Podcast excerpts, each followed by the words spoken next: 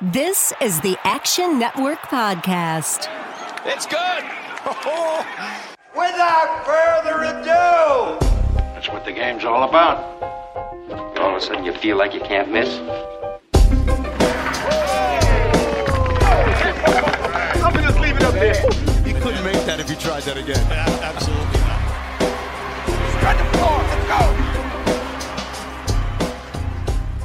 Welcome to the Action Network Podcast, NBA Finals edition, possibly the last pregame or episode of the season for us, which is wild, but that comes on the heels of the, the Milwaukee Bucks finally, finally hitting some shots in game five to take a 3 2 lead, 123 119. They are now one win away from an NBA title. Joining me as always are Brandon Anderson and Raheem Palmer. We'll talk about game six. We'll talk about futures for the series that are left remaining. We'll talk about MVP. We'll do all of that. And more of our analysis can be found in the Action Network app, which you can download on your mobile device right now. It's the best way for you to track your bets, get up to the second lines, information on where the money is at. All the information that you need, including things like the sharps came in on Milwaukee, which that made me nervous right uh, as I was deciding to bet on the Suns. Um, all of that information in the Action Network app. Make sure to download that. A reminder that all of today's odds are provided by BetMGM, the official odds provider of the Action Network podcast. Uh, and if you like this show, be on the lookout because we're going to be launching our NBA feed in the coming weeks, where we'll be doing multi-week episodes throughout the off season, covering free agency. We'll do an episode on the draft, getting you stuff for draft props, looking at futures. We'll have guests, all sorts of great stuff. It's going to be a great show be on the lookout for the Action Network NBA podcast feed. All right, Jets. Um, what you in the slacks last night, we had some victory lapping on bets we didn't even make, which, which, which Oh, I did man. not enjoy. Um, I will start.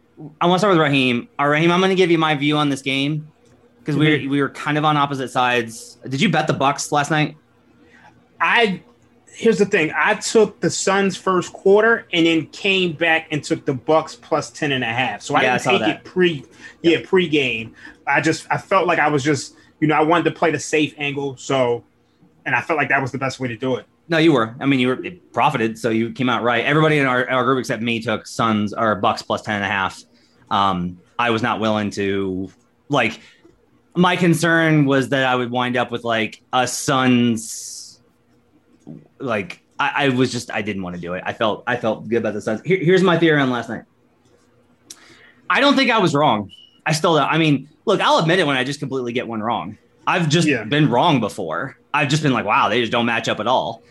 Um, the we always talk about shooting quality, and look, like a lot of this is like it is variant. Like it, you will have variance in a one game sample quite a bit. Like you can have like plus twenties and plus thirties and things like that.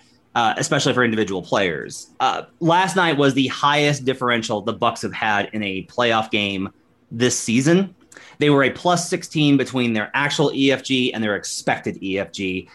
At plus 16, that is twice what their second highest was coming into the night at plus eight. That's how well the Milwaukee Bucks shot last night. And you can say, but the Suns shot the lights out in the first quarter. I expected them to shoot the lights out in the first quarter. They're at home in a 2 2 series coming back. Um, there's a lot to kind of get into. I don't feel like the Suns were the wrong side. I feel like the the shot variance finally went the Bucks way, which I had basically bet like, okay, like every time that I bet on the Bucks and lost, I was like, I guess we just can't trust them to ever have it go their way. And the one time that I go heavy against them, the shot variance comes through on their end. You like the Bucks in the series. You like Bucks in six the last time that we did a podcast. Um, Mhm. You liked the value on Milwaukee. Like you felt like this series had just turned. This will be, I think, like one of how many of these 0-2 the other team winds up winning series have you bet on? Because it feels like you like the Thunder in 2012 versus the Spurs. No, I was I wasn't even betting back then. okay. Um, but you've liked a, a number of the Bucks. You like the Raptors in 2019. Like Yeah. done a number of these series where it's been 0-2 and Yeah. you've gone the other way. Um, yeah, I, I think but- there's always there's always a common theme in, in all of them. There's always a game in which they should have won. So if you look at the Raptors, it was probably game one. If you look at the Bucks, it was probably game two. So there's always a, a game in which they should have won, and then there's a turning point in which something clicks to where they figure something out or they have such a, a huge advantage to where the other team can't overcome it. And for me, it was the rebounding. And also, I noticed that in the like, I had preconceived notions coming into the series that the Suns would be able to dominate in the clutch, and they didn't do that in Game Three, in Game Four. When I saw that, I'm just like, you know what, the, the Bucks got this. They're going to get more possessions.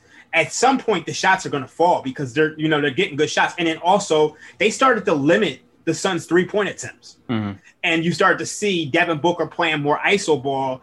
And I think Brandon hinted on it at some point. If Devin Booker's going to go out there and just score 40 points, and that's how he's going to beat us, I think the, the, the Bucks have got to be celebrating. So I felt like as long as this, if they got a good game out of Middleton and Giannis or Jrue and Giannis, they were going to win this win this series, and they just happened to get a good game out of all three of them on the road. So I just I, I really felt good about it. And well, let's let's I want to pause there. Um, second chance points last night. Suns 14, Bucks 12. So you don't get offensive rebounds if you're making everything. That's an advantage. That's, that's fair. But like this is the big thing is that like I'm not saying that I, I don't even I don't think your your I don't think your cap on the series is wrong at yeah. this point. Mm-hmm. What I do feel like is that last night was the very rare exception to what always happens, which is like the Bucks never get things to go their way. Like they didn't go their way in 2019 when Fred Van VanVleet shot a bazillion percent and all of the Bucks missed threes. They didn't go their way in 2020 when Jae Crowder became an inferno, um, much like he isn't for much of this series, though he's cooled down after some games. And again, everybody missed everything. And then in this game, Jrue Holiday, who has quite honestly not had a great play like he had a great series versus the Heat and then was basically bad up until right up until game five when they needed him absolutely most. That's why I guess you trade five f- picks for him. Uh, he has his best game of the playoffs. Um, Brandon, I, I like. I'm asking you, was I wrong to bet on the Suns last night?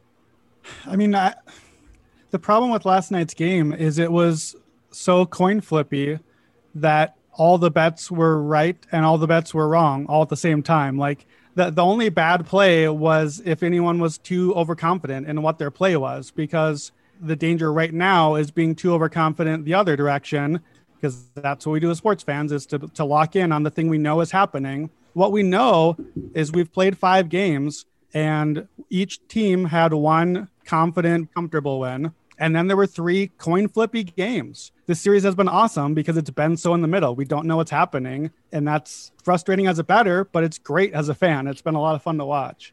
You mentioned not being too confident in your cap, the boneheaded thing that I did yesterday. All right. So, as I mentioned on the show, uh, I've been betting Suns and, and Bucks futures off and on um, amongst a bunch of different things. Like I'm going to come out ahead, but I'm not just I didn't just bet Suns and Bucks. Like I bet I had Nets futures and Lakers futures, and like I basically played the market and took advantage whenever I saw that there was EV. So I'm in a really good spot here, based off of the fact that those odds were longer. My margins on some of the other teams were much more narrow. Um, I'm in a good spot here, and I've been building, kind of taking the going back the other way consistently. Um, I noticed that at one book that I operate at, I was heavier on Suns than Bucks. And so Raheem, I was like, okay, all right. So I need to get a position on the Bucks to kind of even this out just at this specific book. Like I'm okay. Like my overall position is good. I can find a, a middle ground here where I'm still pretty even on outcome, but I can even up. So I'm not going to just take a loss at this book uh, if it's Bucks based off everything that Raheem said. And I looked at the plus 125 and I had it on the screen and I had the amount filled in and I went, wait, wait, wait. The odds are going to be so much better for Milwaukee after they lose game five. I'll wait after they lose game five. Then I'll come back in on the Bucks and I'll get a much better price because it'll be like plus 200 or better. And so I didn't. And now instead, oh, I'm looking at a man. Bucks minus 200 money line just for like game whatever game game six. It's it's minus 200 for game. So I can't even do. I can't even get EV on betting the lot the, because if I bet the spread at minus 110, which is fine, and they win but don't cover, I lose both ways. I just should have bet the 125. I got greedy. I was like, no, no, Yeah. I'm so I was so confident the Suns were going to win this game. That even with uh, it was a lesson of like, no, no, no. Okay, you've got EV right now. You think you think plus 125 is probably EV because you think it's closer. You think it's really a coin Yeah. flip. But you know what? I it, it almost felt like the plus one twenty five. It would all. It was almost. It was almost telling us that the game would be close. Yeah. Like because I was looking at it, I'm like, I like the Bucks, but I, I at plus one twenty five, it's just not a. It's not heavy enough. So I, I get it. I, I totally get it. Yeah, I mean, on our podcast last time at the end, we each we each made a game five pick and we each made a series pick. I went back and listened last night, and this is going to sound like a victory lap. It's not. It's the opposite because I didn't actually do the right thing that I said to do, which is my pick was Milwaukee money line. You both picked Phoenix. I said Milwaukee money line. However, I said I don't think the odds are good enough. I felt like it was a coin flip. I felt like Phoenix had the home edge. The plus 125 or whatever the number was, it wasn't good enough. It wasn't a good enough line to bet. And I made a comment of something like, I'm going to wait. I'm going to play it like late first quarter, second quarter. The Suns are going to make that run. And we debated about, like, well, you know, how much are the Suns up? How much did that line really move? And I literally said something like, well, you know, if it gets to like 12 or something, I'm out. So that's what I did. I waited. And then it suddenly it got to that timeout. I think it was 32 to 16. And despite everything that I just said, I was like, oh my gosh, the Suns are going to win by 50. This thing is over. They're hitting every shot. You're like, I didn't play it. I didn't. I didn't take the risk. I don't know what the line was then, but I guarantee it wasn't plus 125 anymore. And that you know that's that's the exact thing that I was saying to do. Then you get in the moment, and in the moment you're just like, oh my gosh. Phoenix is forcing every turnover, and they're all over the court, and they're hitting every shot. They're they're just going to blow them away. Uh, you already what's happening in Game Six, and Our, Milwaukee uh, didn't think that. Our, our biggest critic of this podcast, Matt Mitchell, producer, who's listening to this right now and just cackling, just just laughing his happy ass off as a as a Bucks fan. Uh, he bet the Bucks, Mhm. but, but, but guarantee to win in our Slack, Charles Barkley Wow. style. Bet him before, bet him live. I think bet him again. He did like- three. He had a three three bet. Yep, yep. Wow. Just That's that's so really, we should. I should just call it quits, and Mitchell should just do this podcast for the rest of the uh, rest Yeah, of it's the a one man show. Yeah. So That's- he, that's he grabbed the, he grabbed the money line in game. Yeah, I think so. That's Oh, that's I- I- what, what what that's called is, is three betting on the turn when you need an inside straight draw on the river and then hitting it. That's what that's called. So congrats on hitting the inside straight. We're very happy for you, Matt. We hope that you, that Bucks come through for you again. Oh boy. Uh, so let's look at this going forward. All right. Um, I'm done with sides. Just gonna put that out there. Uh, I'm I was a with- coward for that. Or when I was doing that, like in February, March, you kept calling me a coward. Yeah, yeah, yeah. Um, but I got game two wrong. Um, I went back the other way to hedge on game three, even though I had it right initially. Uh, I got game four right, but still lost in terms of I bet the Suns plus four and a half, and they got covered in the last minute of the game uh, on a comeback.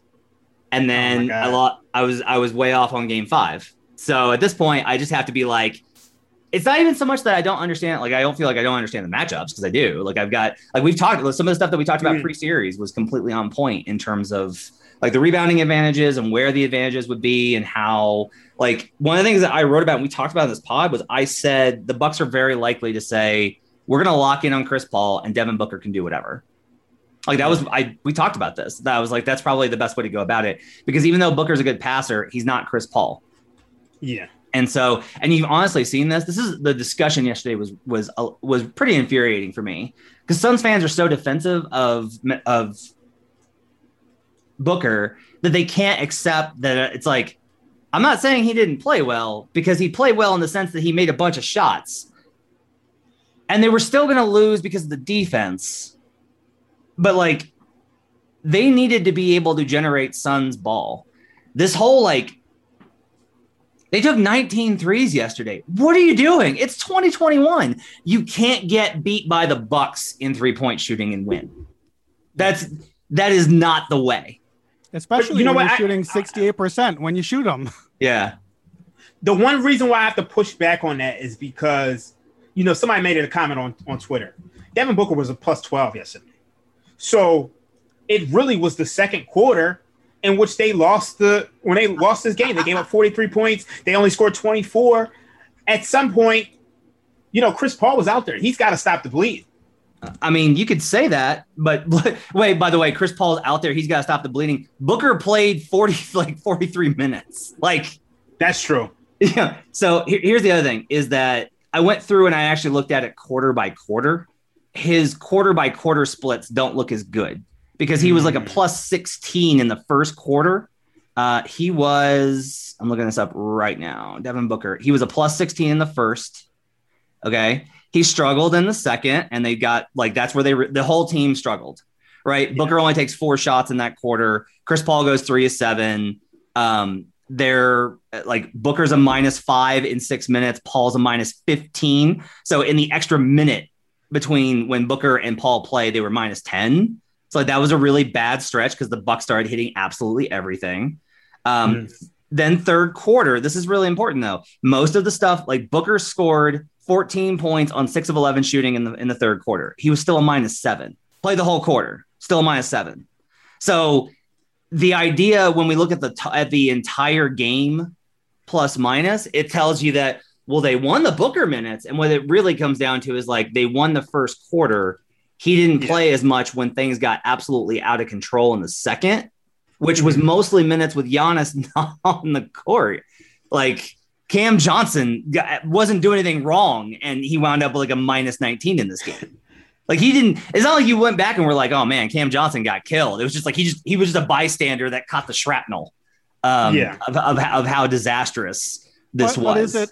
Is it fair to say, just just to play devil's advocate, was the disaster in that stretch? You know, obviously plus minus you can't bring it all down to that because that would also imply that the bucks should not play Giannis so much because they won the game when he was off the court like right, right. obviously that's not the argument mm-hmm. but is there an argument that phoenix's offense just isn't functioning right can't score enough in those booker mm-hmm. minutes when he's out and when they're not scoring then milwaukee's getting those runouts and getting their easy looks is that a thing i don't think so Here, mm-hmm. here's why um, so if we, if we go back and we look at, at the second quarter right? They shot mm-hmm. of their 19, um, they only shot six, which was you know higher than the rest of it, but they shot two of six from three. That's just really honestly shooting variance. The bigger mm-hmm. problem was the defense. Like the defense in that second quarter was was largely the issue. Um, and a mm-hmm. lot of it was like, okay, look, second quarter, um, they wound up with their their offense in the second quarter was bad. I'm not denying that. It was a 96. They also gave up a 172 defensive rating. okay. Um, That's what I'm saying though, is that those are those are related. Like, but, no, that- but I'll disagree with you on this in that the offense is not. When we look back at the entire history of these of these Phoenix Suns in the playoffs, Brandon, do you feel like when they've been good on offense that it's been Devin Booker just doing stuff? No, certainly not. I'm not making so, that argument. So this is the thing: is like if the if the offense is broken, you don't go like, well, that's out the window. Let's just have Devin Booker do some stuff. Like you you go back yeah. and you go like, we gotta we gotta. This is the big key here. It's not that Devin's necessarily. It's not that he's bad. It's that the, this approach of just having Devin Booker go Kobe is not going to work. Like it yeah. is not going to work in the modern NBA. It just mm-hmm. it will not. Your efficiency will not be high enough. Now look, their offensive numbers with Booker on the floor were great in part because they had that great first quarter right? Yeah. like mm-hmm. you're gonna have to figure out like the biggest thing for me is just this. You either got to put pressure on them at the rim with DeAndre Ayton, which they have not done, or you got to put pressure on them from the three point line. You get a drive and kick. And when they started doing that in the fourth quarter, they got back into it. Like that's what got them back into it was driving and kicking and finding everybody else getting involved. Uh, honestly, like Booker, he runs out of steam at the end of these games. It's just it's asking too much of Devin Booker to do all of this. And I don't know if that's Booker or Monty Williams or whoever, but like he was not looking for guys. He had yeah. four yeah. potential assists, potential mm-hmm. assists yeah. in that game. Yeah.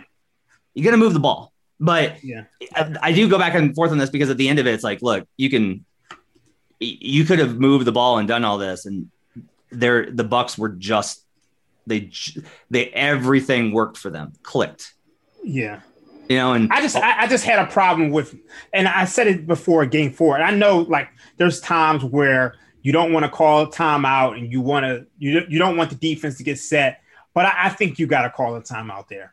You know, down one, Mhm.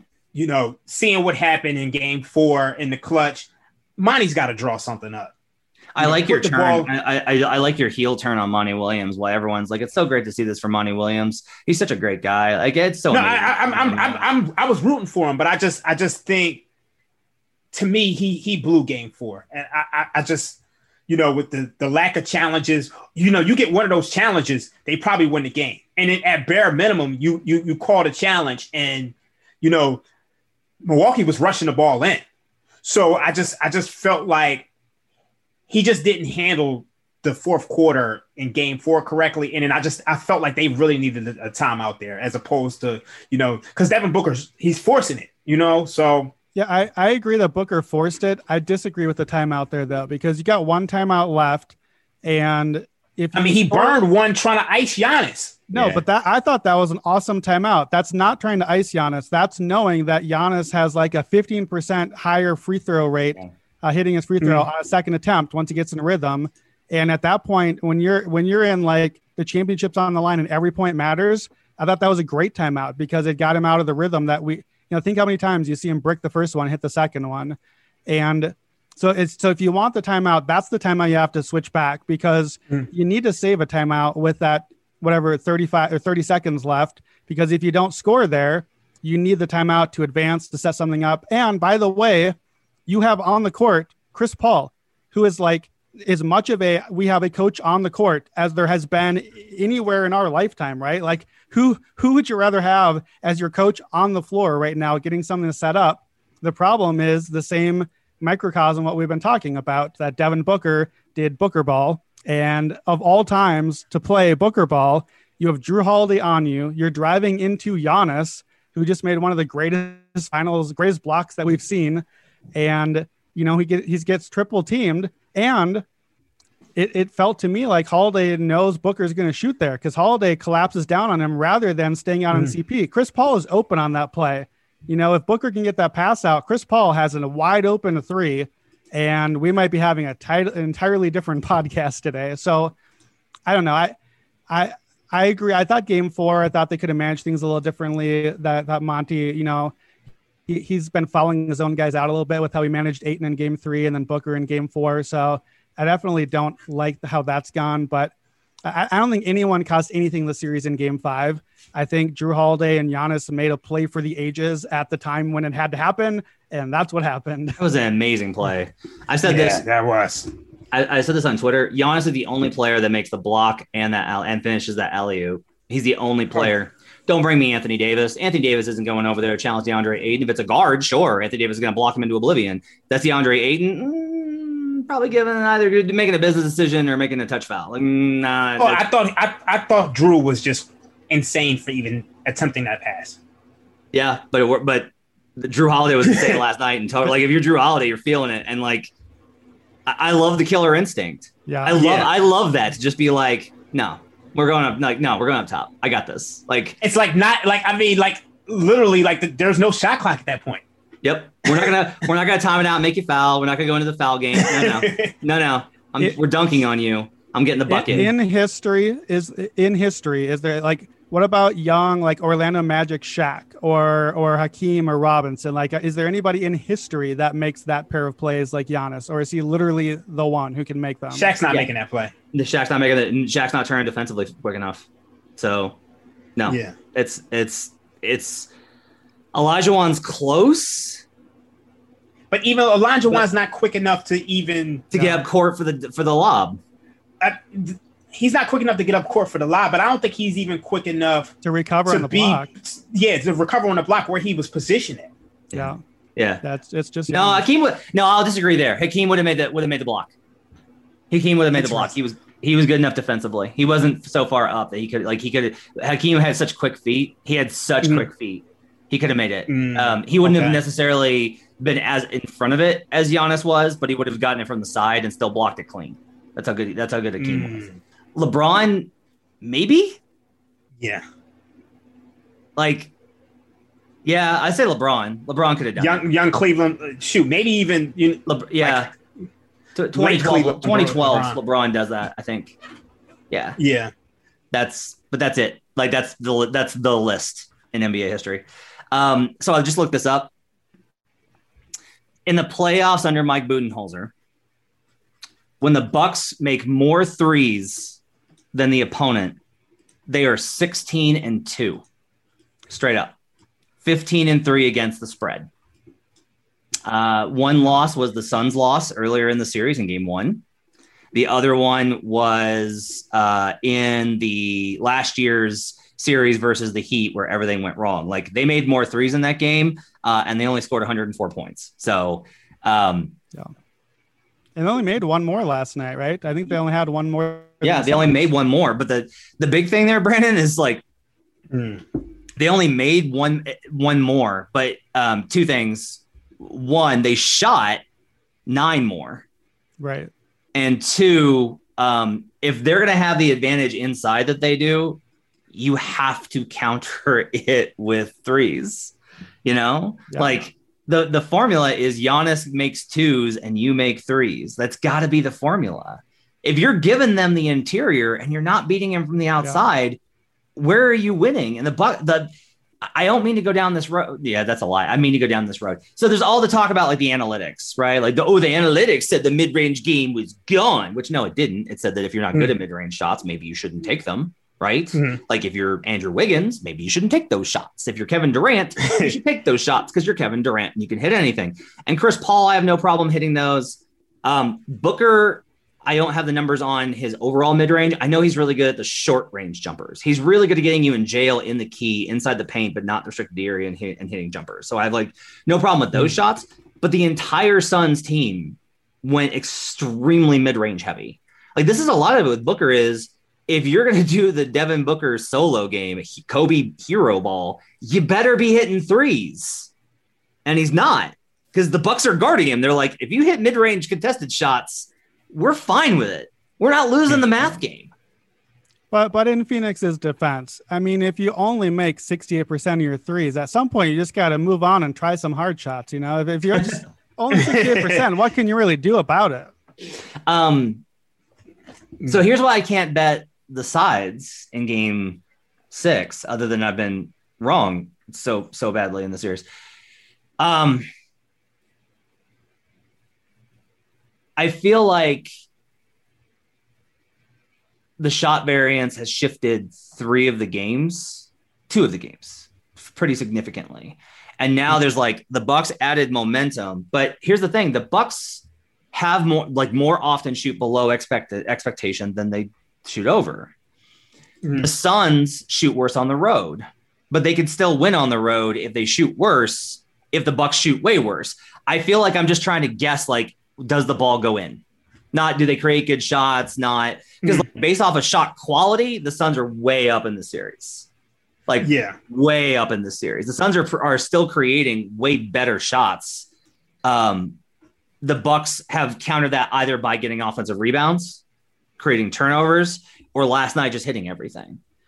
And so, uh, you mentioned this earlier, Brandon. I think it's very easy to go in and be like, okay, now everyone's overreacting and going into like, this is over. The Bucks have got this. They're going to take care of it but like there is i do think that there's such a thing there are oftentimes especially when you get to this point in the finals when it's just like there's there's one Mhm. team that just simply will not be denied it's just like we're Yeah. gonna win this game like we're winning this series and the suns i will say look rattled they for as unflappable and resilient as i think that they've been in terms of mentally not getting challenged in game Mhm. they got pretty rattled when they came back last night that was the the first time when i really saw like bridges and Ayton and Booker and even CP to a degree just being very much like, but we we shot the lot like how how are they how are they up like after everything that they did and like Yeah. Raheem you banged this drum about adversity and I mentioned on Twitter and Suns fans went nuts on me so thanks for putting that in my head so my mentions Mhm. became a garbage fire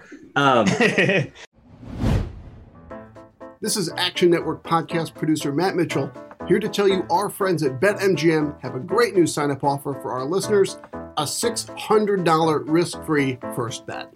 Here's how it works If you don't already have an account at BetMGM, just sign up, make your first deposit, and place that initial wager. If the bet wins, you get all the money. If it doesn't win, BetMGM will refund you in free bets up to $600. It's that simple. Just click on the link in this episode description to get started. BetMGM has been a great podcast partner, and they've got all the features gamblers like us love, like live betting and daily odds boosts Plus, they're compatible with BetSync, so when you place a wager at BetMGM, that bet can automatically be tracked in your Action app. So open an account today and make your first bet risk-free up to $600. Just click on the link in this episode description to get started. Must be 21 or older and physically located in Michigan, New Jersey, Colorado, Indiana, West Virginia, Iowa, Virginia, Tennessee, Nevada, or Pennsylvania. Please gamble responsibly. Gambling problem? Call 1 800 522 4700 in Colorado and Nevada, 1 800 Gambler in New Jersey, Pennsylvania, and West Virginia, 1 800 9 with it in Indiana, 1 800 270 7117 in Michigan, 1 800 889 9789 in Tennessee, 1 800 bets off in Iowa, or 1-888-532-3500 in Virginia. BetSync not available in Nevada. Thanks for listening. Now back to the show. Raheem, do you have uh, do you feel good enough to bet on because you've been pretty reluctant to bet the series? Do you have an angle that you feel like you want to bet for game six? Honestly, I think I would take the Bucks. I'm leaning towards the where, you know, Brandon said where he he said you don't want to get too overconfident, but I just think the Bucks at home have proven that you know, Khris Middleton shows up at home typically. I think Chris Paul really hasn't they like in order for the Suns to win, they need a great Chris Paul game. And I'm not sure we're gonna get one at this point. Like you I, said, okay. you I, I just this is driving me up the, the wall. Um okay, Chris Paul last night. For the game. Solid.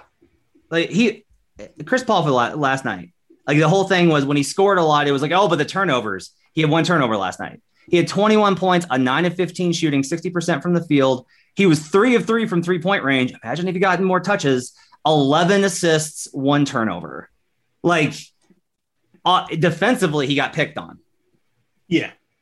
But I mean, it's like, It's like Chris Paul always has these games where it's just like you look at the stat sheet and it's just like, oh wow, he didn't have a bad game, but when you watching that game, it wasn't like, you know what, this guy completely put his stamp on the game. And I think to go on the road after losing back to back games in the fashion that they did, he's really got to put his stamp on the how game. is he supposed I, to how is he supposed to put the stamp on the game if he doesn't touch the ball? He has to touch the ball. He has to score. That, he has to touch the ball. And I mean, what have we what have we guard. seen that that leads us to believe that he's actually going to touch the ball in the manner that he did earlier in the playoffs? Devin Booker had a 42.5% usage rate last night. Chris is, is is like the most impactful player on this team, but it's not like Chris's 2011 Chris, where it's like if Devin is just like calling for the ball and you give it to him because that's what you do when the star player calls for the ball and just chucking it every single time, even if it's going in, what's Chris supposed to do? That's Chris fair is the star player. He's supposed to demand. No, Devin Booker is the star player. Chris Paul was the no. veteran cast off. Devin gets to call his number. And uh, Monty, if you want to push it into somebody's got to stop him, that's got to be Monty Williams being like, no, no, no, we're going to run our offense. We got to run our offense. We cannot blame Chris Paul for a 42.5% usage rate. If he moves the ball, then there, then it's getting back to Chris, and he's either finding an assist or a pass off the off the off of the gravity that Booker created on his drives because they were sending multiple defenders at him, like on the Jrue strip. Imagine if he passed. What's the path to the Suns winning game game game six? Because to me, it's just like I'm expecting the shooting from both teams to regress. We all know if the shooting regressed, I mean, the Bucks are still dominating on the offensive rebounds. I mean, like in game five, what do they have? Uh, a 28% offensive um, rebound rate compared to the Suns 23. So it's just like they're still going to get more opportunities to score. I expect the Bucks won't turn the ball over as much as they did in game 6. So it's just like I just think if they're generating more possessions and you know both teams are hot, I, I like the Bucks. I, I, I just think it's it's their time. I think they but I mean we all know the Bucks have proven that they can let you down in the worst spots. Yeah. So I mean, look, you asked what the model is. Here, here's what it is. Uh, they shoot badly. They still get they still win the offensive rebound rate, but the Suns hit more threes, and that counterbalances it. Like that's a very easy fix. Yeah. Like this, I don't mean to reduce everything to three pointers, but it, it, this literally is the math problem. Is like Mhm. you cannot, you cannot be losing inside and then be losing from the perimeter. You can't. Th- then you're going to lose. And you can. I think you can definitely say like, look, the Suns have shot fewer threes in every game this series. Like that's damning that they haven't reversed that trend. Yeah. But if the Bucks simply don't play as well in terms of their defense, and the Suns are able to create a few more looks, then they have the shooters to be able, I think, to put up enough in an ugly game to be able to for it to be like it was, you know, it was ugly, but they won. Like the Buck. I mean, look, we, we had game one where the Bucks missed a bunch of layups. Like they just missed layups. When the Yeah. Bucks miss, they miss badly. Brandon, do you have like a lean for game game six? Well, I I think I push back on what, what you guys have just been saying. I think, you know, we, we asked on a podcast a couple of games ago. I think maybe we asked after game two when the Suns were up 2 0, and we said, Have the Suns played their A plus game yet? And we agreed they hadn't at that point. I think that the Bucks just played their A plus game. Agree. I don't know what the Bucks can do any better than that. That was their A plus game. The Suns didn't. The Sun played an Oh. A plus first quarter. How how was it their A plus game when they had that first quarter? They had to dig themselves out of a 17 Fair. point Okay. hole fair. in the first. Yeah, so so the first quarter, so the the, the Bucks played their A plus second through fourth quarters at the very least. It's fair that when you when you go down 60 in the first quarter everyone thinks it's over, it can't be an A plus. But to to have taken the A plus punch for 80% of the game, let's say, and still have had a shot at the win, I don't think Phoenix is a much lower variance team than Milwaukee. I think Phoenix is fine. Mm-hmm. I think Phoenix should feel perfectly fine about what happened yesterday. They played really well. If Phoenix could do the exact same thing on offense, even as much as we're saying they need more Paul, they need less Booker, they need to spread out. If they do all that and hit those shots again, they're going to win the next game nine times out of 10 because nine times out of 10, Milwaukee is not going to play their A plus game and hit everything. That outside of the first quarter, that was like the barrage. That was the best Milwaukee's done all playoffs outside of, I guess, maybe the Miami series. But, but otherwise, like, like they had Giannis and Middleton and Jrue all scored 25 or more points, all on 50% or better. Like all three, three guys in a mm. finals game scored 25 on good shooting. And I don't feel like the Suns should be like the sky is falling. I think you just have to tip your cap to the Bucks played awesome and they made the couple key plays in that final minute that they had to. They certainly didn't before that. They certainly left the door open. They were missing every free throw. Uh, let's mention too, Giannis kept missing those free throws late. Giannis had that huge tip on the offensive rebound, another offensive rebound down the stretch in that final minute to keep a possession alive and eat up some more of that time. That was a huge play all game long. We, we said early in the series turnovers and offensive rebounds. That's what killed them in the Milwaukee games. It didn't kill them yesterday until it did. In the final minute, Booker turned it over. They got the run out, and then Giannis got the tip and the offensive rebound. And it was just one. It wasn't the huge numbers thing, but we are prematurely burying the Suns. I, I and I said I think the Bucks are the better team. I just think hmm. better is marginal and more marginal than we're giving it credit to. The Suns hope there are two games left. If hmm. they get to game seven, Yeah. I know we like to say on this podcast, game seven's a coin flip. We never know what's going to happen. No, game sevens are random. We don't know what's going to happen. We don't know who's going to hit the shots. Game five was random. We didn't know that the teams were going to shoot 50% from three. We didn't know that Jrue Holiday was going to start making everything random variance. Yes, game sevens are random. Game sevens are not coin flips historically. Historically, game sevens drastically favor the home team. I think All that Phoenix has to do right now is win one road game, and it flips right back to them being the big favorite. I, I think a lot of this is um, on game sevens. It's mostly that no one shoots well in a game seven Yeah. historically. So like shot variance becomes very big. I hear what you're saying about the home teams. Um, I kind of like to go back and like see if that trend's held up over the last I mean, it hasn't held up this year because the Yeah. Bucks won Game Seven on the road against the Nets. yeah. The Hawks won Game Seven against the Sixers. Yeah. like So, so, but but that's that's recency bias though. Here here are the all time numbers. All time numbers in the playoffs. The home team has won Game Seven out of 135 times 106. So that's 79% win Hey, rate. but In the finals alone, 19 Game Sevens. The home team has won 15, which is also 79%. So Uh, the, the since numbers 2018-19, they're five and five. This is Yeah, I recency see bias, that. though. That's No, but no, but here's the thing. I know recency bias doesn't apply here because you see in sports that the, the impact court. of home field advantage Yeah. is decreasing because of the travel, because of the fans, because you know the officiating is a lot different from from it, it was in years past. Yeah. So you can't use these historical numbers and think it still applies to today because that's not true. Well, I think that's fair. I don't think that we can say that the, the Suns will have a 79% chance of winning. I don't think we can use that number, but I don't think we'd use that number anyways. But we, we should say though that that game game seven at home is a huge advantage. That's what you play the whole regular season for is to get that home game. And we heard the crowd last night. It, it would be lunacy to have watched the five games of the finals we just saw and think that home court hasn't been a massive difference maker in this series. The way that these teams have played, the way that the crowds have fired up, the way teams have come out early in their home games, it's huge. It's a huge advantage, and it's not a coin flip. If So- the so what Last five years, this is since 16 17, it's eight and eight in game six. Since 2000, the last 10 years, since 2010 11. Okay. Uh, 24 and 12 straight up in game seven. That's 50, that's 67%, which is to Brandon's point. 17 and 19 against the spread, 47%.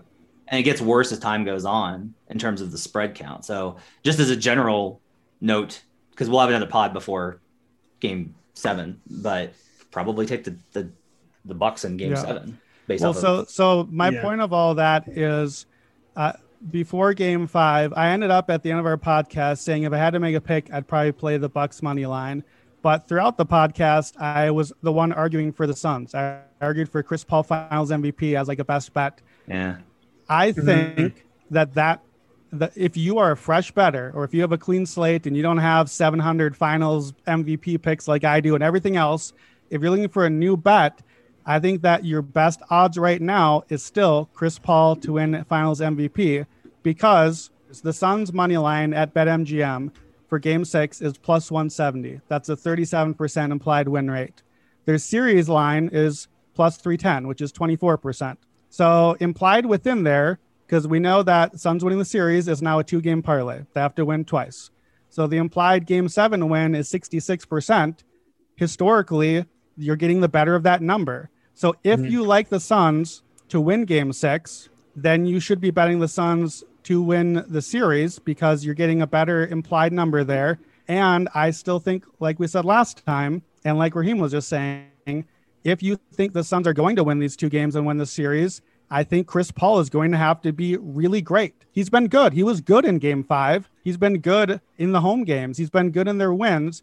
He's going to have to be great to get those wins. And I still think it's that's at plus 600. I've seen it as high as 800 at some books. That would be an 11% implied chance of what to me still is if the Suns win the finals, it has to be because of Chris Paul. So now I'm at a, a eight to one chance of the Suns winning the finals, and I just don't think the odds are that low. How much do you weigh the human factor though? You know, the Suns just lost two games in which they should have lost. They should have won. And you know, we spoke hmm. about this earlier, but that's got to have some impact. I I said that I felt like the Suns bet was right in game four. I stand by that one. I think the Suns bet was right going into game five, but I don't think that they should have won that game. I think the Bucks just played out of their mind. Yeah, I mean, yeah, actually, I worded that wrong. The Bucks, the Bucks probably should have won that game last night, but it's just the, You the shoot fact that, that they, well. You shoot that well, and you earned it. like, yeah, like as much as I, just I bag those- on variance, like there's there's just nothing to be done. Like everything that I've ever wanted to see from Milwaukee, they were last night, and it was a Yeah. close game at the end. But that's part of it is like they also delivered in the clutch. Like uh, you know, it, it's they absolutely put everything together. It's just the Um, fact the fact that the Suns had to fight back from a double digit deficit in the 4th Mhm. They had that big lead in the first quarter. It's just at some point, it's an emotional loss. They had back to back emotional losses, and at some point, it's just I, I have to weigh that in. I don't know if that's worth a half a point, a point, but that's something that you know impacts my handicap. But I think though they, they both teams have the emotions. Like the Bucks, you know, emotions run high for the Bucks too. That takes a lot out of you mentally to, to keep coming through with those wins. And now the Bucks are going home, and now you know they're in Milwaukee, and and they're plotting out the parade map, and they're getting sized up for their rings, and they're like, you know, the, the same way that we are inclined to think, man, that was it. That was the game. Milwaukee's got this now. If you're a player, you're inclined to think that too. Apparently not Giannis, according to his interview the other day, which one of one of the greatest quotes I've seen from a player is just about not looking back, not looking forward, being in the moment. So maybe maybe he'll help the team stay in the moment that way. Uh, for for our listeners, when we talk about a great a great great shooting season, when Durant or or Nash or Curry has a great shooting season, what are the three numbers? What what are the shooting splits? 50, 40, 90. 40, 50, 90. 40, 40. Here are the Suns shooting splits for the entire finals. The entire team of the Phoenix Suns in a finals, they are losing 50, 41, 86. The Wow. Suns are shooting Wow. the lights out and losing the finals. But again, we, we've said this whole podcast, this whole series, like, man, the Bucks defense playing amazing. And, and they are, they're playing great. The Suns are still shooting the lights out. And I just think when you're shooting that well and they're, they're still scoring well, then we can kind of be confident that Phoenix is going to score. They're going to get their points in game 6, which means what matters then? The Bucks offense. The Bucks are a much higher variance team, and hmm. why is it so hard to believe that the Suns could do what they've been doing consistently and still shooting and scoring, but the Bucks maybe turn back into the Bucks and don't do the thing and miss some of their shots, which they've done more of this series. So I just looked this up. This is in the playoffs. So look, look this up on Bet Labs. So I've got it's in the playoffs. The series game is number six. The team is at home. The team has won the last three games. I looked this up. There has not been since 2003 a situation in the finals where this has occurred. So what I'm saying is there hasn't been a 2-2 1-1-1 series where a team has been at home for game 6, lost the last 3. The Bucks have won the last 3 and they're at home. Yeah. Right. Well, going into game five, there I saw the stat also that since it switched to 2 2 1 1 1 in the finals, we had not even ever had a finals where the home team won the first four games and it was 2 2, which is shocking to me because that's like, uh, you know, the, the, Yeah. the series hasn't even started yet. We, we think that the home team is going to win.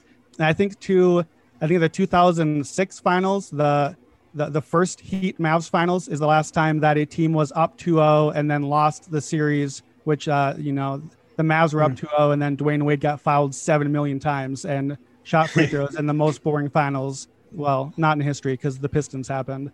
But yeah, and they came back and won, won the next four. Let's focus in really on game 5 or game 6 rather. Um the spread's 5. Raheem, you're laying 200 minus 200 on the money line. I assume you don't want to lay Um, I, I do think the, the spread is just right. So I think that's that's the tough thing. Um, I'm going under. My my over under plays have been great. Have been I, I think that that would be the play, the under, on. because you know both teams shot the lights out. It's a it's a closeout game, so you're going to get more defense. I think that would be the, the the way to play this. Yeah, I think so. I mean, that's I I, I said in our Slack last night that I would I don't even know if it hit or not. But at halftime, when they were shooting like 88% from the field combined or whatever ridiculous number it was, I thought that the second half under was the play. Um, it was like 66 61 at halftime. I told my buddy, like, you just watch. This thing's going to turn into a rock fight in the second half. They're going to be absolutely exhausted from from that first half. And I thought some team might even be like struggling to break 100, come down to the final minutes, and it didn't. They didn't slow down, but it, it feels like, yeah, I'll be writing the props for this one, and I would be looking for unders. I would be looking to to fade high point totals. Devin Booker is at 30.5 on this one. I will be very strongly looking at the under on that of of not hitting a, a fourth or a third straight huge scoring game for him. I think leaning unders just because we we've seen all the scoring, the shot making, and then the regression has to come at some point. Do, do we think so? Like an hour before the game yesterday, or two hours before the game, today, folks, happy birthday to Thanasis Antetokounmpo, 29 years old. He, I assume, is celebrating by himself in hotel room Oh. because he is in hmm. COVID protocol, which happened like an hour or two before the series yesterday. By the way, just so we can all feel old, happy birthday. Penny Hardaway is 50 today, which is just, I feel old saying that. Great. You know, you know my No. first my first dog was named Penny after Penny Hardaway. Wow. So I, I don't like it, but we are in a pandemic world. We don't know. There are two days off between now and the next game. Before the game yesterday, Thanasis had to go into COVID protocol, and a, a Bucks coach, an assistant, and a referee. Thanasis is the brother. I don't know if you've heard of Giannis, who is real good in this series, contact tracing, et cetera, et cetera. Do we need even a little bit to factor in? Hey, you know what? What if we give the Suns a little bit better chance, just in case one of those Bucks guys ends up not getting to play? That's you know not Thanasis. I mean, I, I would tell you that anything you're going to bet, don't bet until wait until Hmm. tip. Like, unless there's a number that pops that you see that's absolutely wrong, which I don't think you're gonna get at this point in the series, then I, I think you need to wait because these tests, like, they're getting tested before the game. And if something pops up, then it's just going to change radically. I- Wow. I'll just tell you, I'm I'm pretty nervous. Like I said this in Slack yesterday. Like I'm nervous about this entire situation. Like you got, you have an official, a player, and a coach. There is not all that much close contact between those three individuals. Coach and and Thanasis, sure. Like they went out to dinner. They had like a film room session, whatever like a player development even but even then like a player development session it's unlikely that that would have occurred so Yeah. for it to have spread to the officials Don't Giannis and Thanasis live together? no they do not i confirm that Okay. All right. I was like, that's what I thought. I was under the assumption of everyone All right. everyone thought that that has not been the case for some time Yeah. No. Let, let's say this too. We hope that everyone involved here is okay. We hope for good health. We don't want to bet Mhm. against all of this. Like let, let's make that the clear Mhm. Get priority. for all of vaccinated! Yeah, get get the vaccine, folks. But but yeah, let's be real. Thanasis and Giannis are brothers. That's why he's on the team. So the contact tracing thing makes me nervous. I will say this though. I don't again, we hope for all the good news. We hope that we get game six on Tuesday night. If something happens and like Giannis goes into COVID protocol, we're not playing game six as scheduled. Like, come on. W- Yeah. If there's no Giannis and he's in COVID protocol for a couple days or whatever, like they're gonna postpone or something. We're not playing. We we said this months ago. What if we get to the finals? What if LeBron's in COVID protocol or something? They're not playing a finals without LeBron. We're not playing a finals game without Giannis. i will go really- the other way Really? Yeah. I'll go the Wow. They're just leaving it up to the players to be responsible enough to. so uh, one thing you are making a wrong assumption here that lebron plays by the rules of everyone else which not the case um, including when he brought a, a an open bottle of tequila to the game last night and somebody tweeted they let him have his tequila and he tweeted they let me that that shows you a lot about where lebron's at in terms of i do what i want for all of the explanations the way that his situation in terms of the contact tracing at the event was handled was very different from some of the other things that we've seen. So Yeah. like may i haven't spoken to anybody in the league. Like maybe i'm wrong. Their policy would be that no the you're responsible like this is just part of it. We knew this was baked in. Hmm. you got to get done. They are terrified of the olympics ratings. They are they are terrified. You delay Hmm. this anymore you risk going up against the olympics. Yeah. Like how long you gotta push it back for that's the question Yeah, we don't know. you're gonna have to push it back a week Mhm. that's like So, minimum seven days But by the Okay. way, we, we all saw the picture, you know, the awesome, the, the Giannis dunk. We, we seen the picture with Chris Paul kind of trying to push and Giannis gets the alley oop dunk. Does that count as another LeBron finals appearance? He's, he's, he's in the picture. Does it count? He's up to 11 now, right? He's up to Wait. 11. Move him up the go. Oh my God. I appreciate that you waited a full day to make that joke after making it in Slack. I appreciate that you're like, I got like you got a notepad and you're like, oh god, I got I gotta get the LeBron joke in. I appreciate that. okay. So I have a question. At what number would you need to bet the Suns in game six? And this is, you know, really big for Brandon because he's he thinks the series is not over yet. So You looking for a spread or a money line or either? both. Give the people what they want.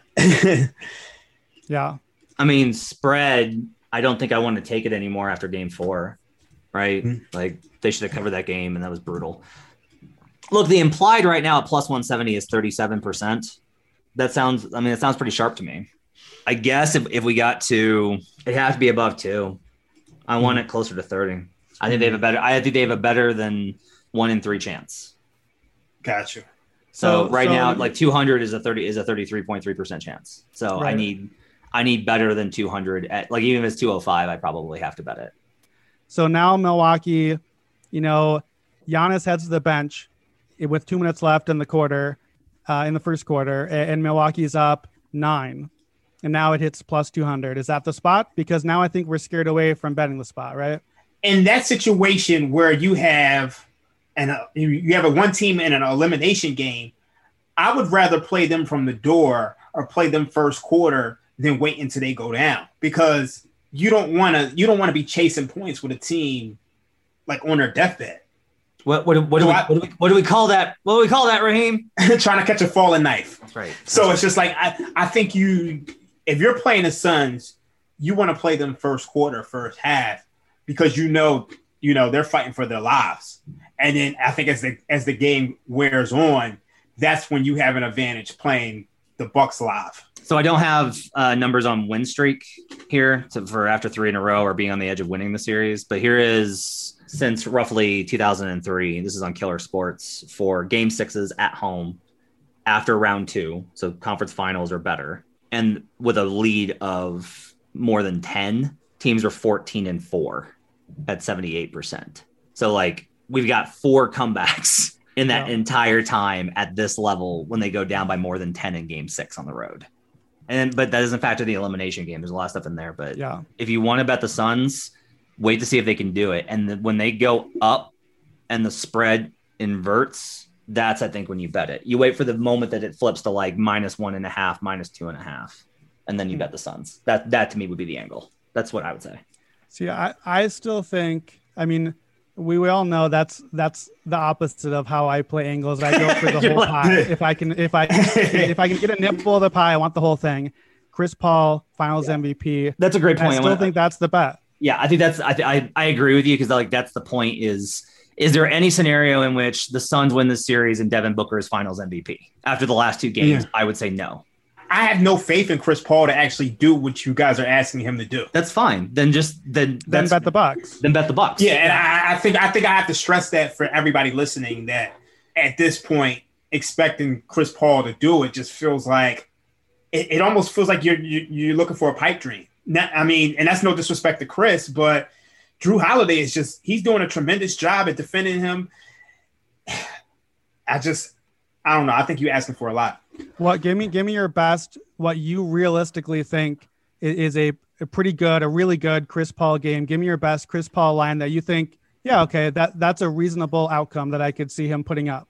33 11 three steals on 60 60 90 shooting. So Raheem, what do you think about that? Thirty-three and eleven. Is that reasonable, or is that just is that the pipe dream? I think it's a pipe dream. I mean, we just said earlier that we like the under. Yeah. Yeah. So if, if we like the under, asking for 33 points from a guy who, you know, would rather facilitate than score. But here's just, here's I think here's the here's the counter to that though. There's a way that they win game 6 in which it's just uh, it's absolute remember those Clippers games in the middle of the series yeah, that were absolutely atrocious? Yeah, The and the Suns Bucks won. and that's same thing. Like yeah. remember those where it's Yeah. absolutely just like a rock fight what if chris paul has like like booker has a quiet bad game Uh, paul has 23 like he gets 10 assists in his sleep 23 and 10 Yeah. nobody shoots well but chris is the best player of a bunch of bad players but it's in a win That's that. they- I think Yeah. that's more realistic. okay It's like you're asking. I mean, I think you you kind of need Chris Paul to give you 23, 24, 25. I think he could do that. But I think asking for him to, to go out there and score 30, like it's never really even been in his nature, really. Well let's wrap this up we've been going long so let's wrap this up are you gonna bet the under with me in game six I think I'm rolling. I'm rolling with you on under. all I'm we're on definitely the rolling with you under. on brandon Yeah. are you gonna bet chris paul to win finals mvp Yes. Now at eight to one for CP, I think that that's the play. I think that's the right move. So I'm I'm gonna lock that one in. here is the uh, the grossest after i like wrote about the suns and how i like them and i talked about how i like suns in six or seven uh, and all of these things i did wind up taking suns to win game one and bucks to win the series at plus 375 That Wow. so how, by the way it. shout out to our guy joe delera who took bucks to win the series after trailing at plus 500 and can do whatever he wants with that ticket like He's got a million ways to play it. He can sit on it. He can feel great about it. He can wait till game seven and go back the other way. Like, Mhm. Great spot by Joe. Dynamite job. Yeah. great, great job by Matt Mitchell and Joe Delera. Uh, great job by Raheem. Uh, great job by Brandon. Doesn't theory, doesn't doesn't I- Michael have um doesn't Michael have um Michael's got Bucks at like ten to one, like twelve to Yeah. one. So Great job by everybody. All right, you guys can check out all of our apps, our, our picks in the Action Network app. Uh, I want to see Chris Paul Finals MVP in there, Brandon. If we get that loaded into the app, we will be back before Game Seven if there is one. If not, we'll probably be back later in the month with another episode of the Action Network NBA podcast. If this has been it, thanks for listening. We really appreciate you guys. Uh, thanks to BetMGM, the official odds provider of the Action Network podcast. The show's been a blast. I've loved doing it with these two guys. They're two absolutely exceptional writers, content creators, and betters. Hopefully, we'll see you back again for another uh, edition at before Game Seven of the Action Network NBA podcast.